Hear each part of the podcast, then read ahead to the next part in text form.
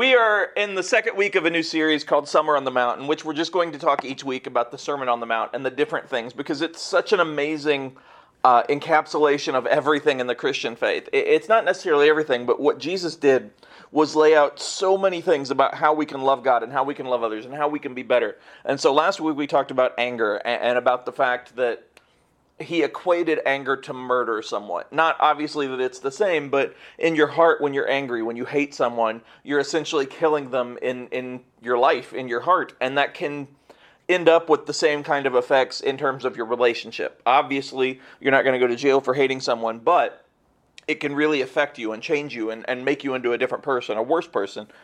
Uh, and so this week, we're going to kind of go from that a little bit and talk about loving your enemies. And so, uh, Matthew 5 43 through 48. You have heard the law that says, Love your neighbor and hate your enemy.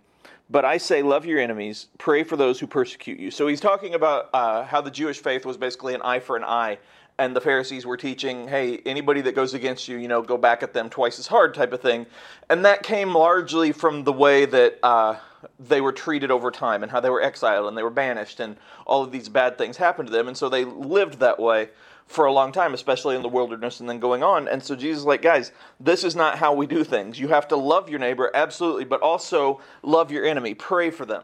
And he's not saying be best friends with. He's not saying you even have to like them. He's saying love them, which means don't hate them, which means don't hold grudges, which means don't uh, spread rumors about them, don't uh, rejoice when they fail.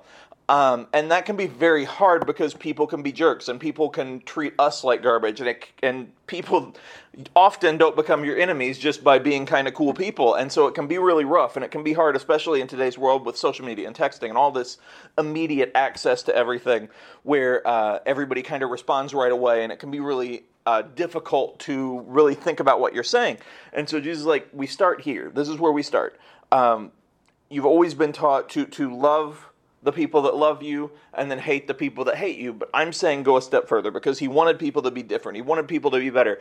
And then more than that, he went and exemplified that because the Pharisees absolutely hated him. And a lot of people that he went around with hated him when he would talk and they would yell things at him. And yet he still loved them. He didn't, uh, you know, go play video games with them all the time, but he loved them. He prayed for them. He hoped for them to get better.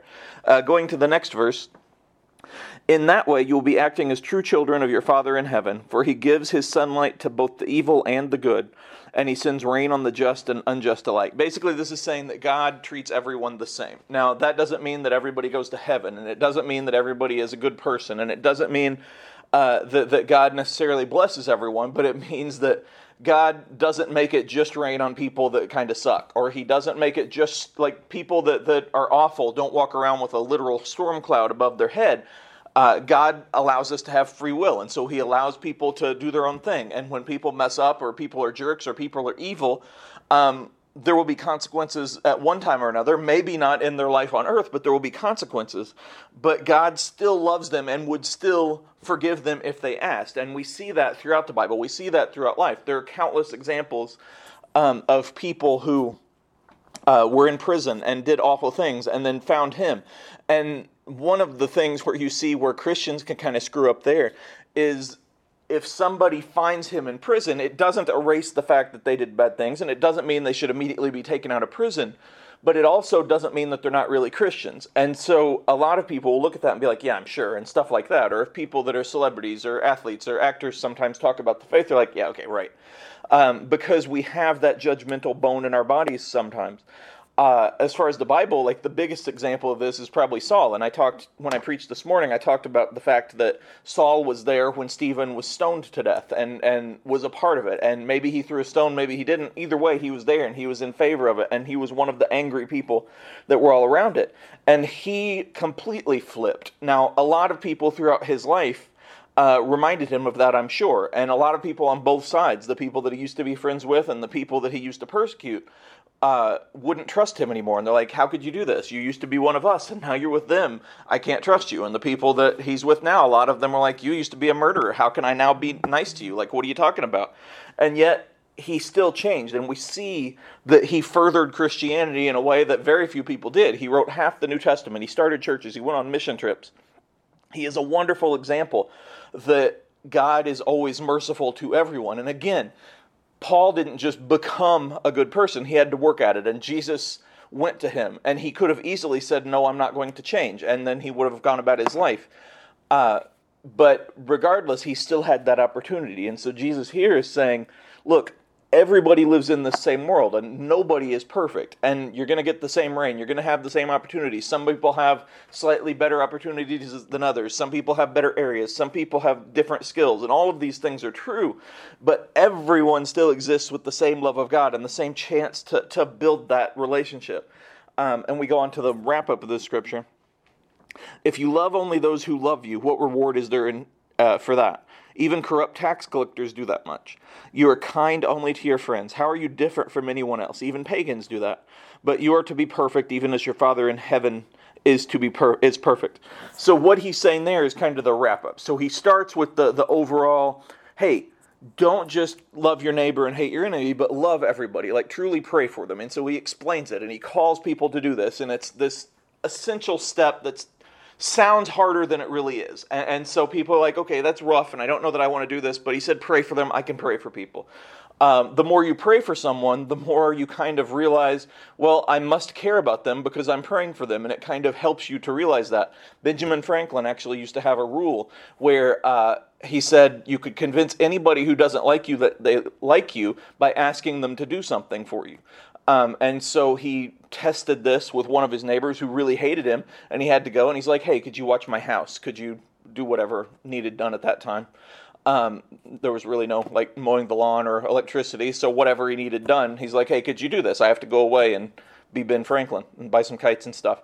And so uh, the guy did, and like over the course of time, the guy's like why am I doing this? I must like him. And so the relationship changed. And it was kind of tricky, but it was still the truth. And that's why Jesus said that. If he had just said, hey, love your enemies, people would have been like, oh, nice concept, and then gone home and been the same.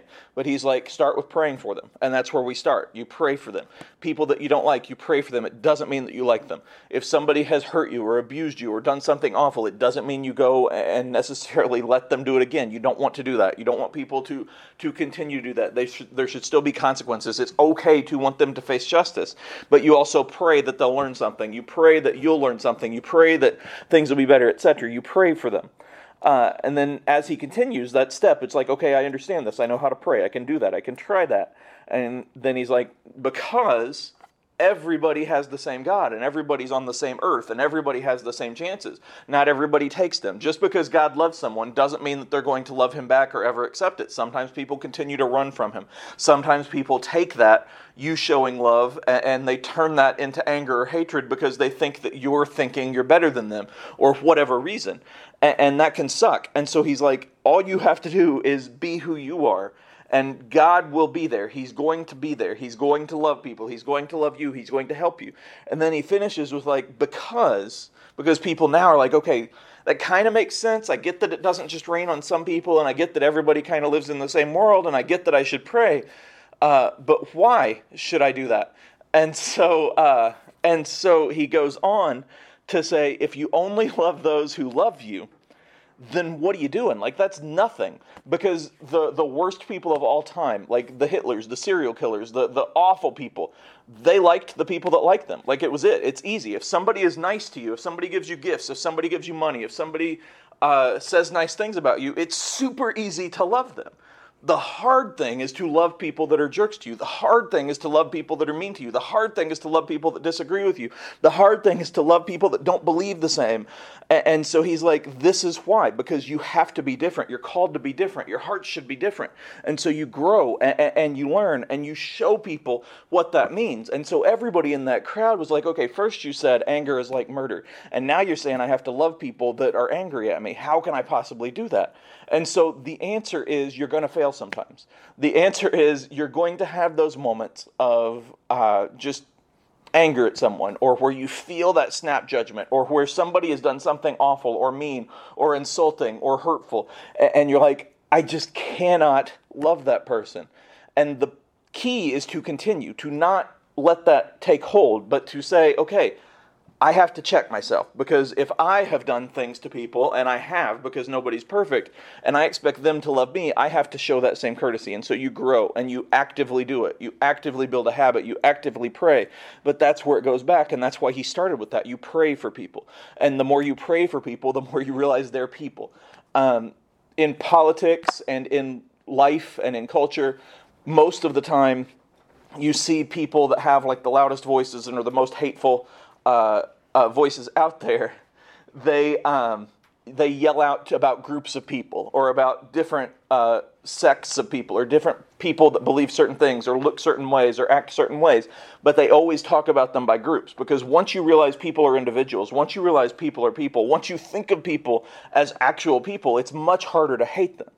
And, and so that's why people are very careful in separating uh, by group, by category, by whatever, by boxing people in. And Jesus like, don't do that. Like, don't be like the people that do that. Just be better. Try. And it's going to be hard, but you have a, a perfect Father in heaven. You have somebody who loves you no matter what you do. You have somebody who is always with you no matter where you go.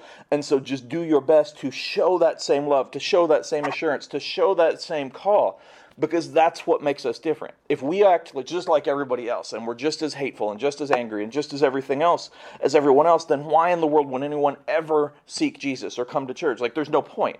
If everybody is the same and everybody is as judgmental and everybody is as hateful, why not just sleep in on Sundays or Sunday nights or whatever? And obviously, millions of people come here on Sunday nights. So we're obviously knowing that. And so, but the point is, Jesus never called us to do anything that's impossible. He called us to do things that we can do. And he said, You start by praying, you learn how to love, and then you continue growing closer to Him so that you're able to show that example to everybody else. That's all I got.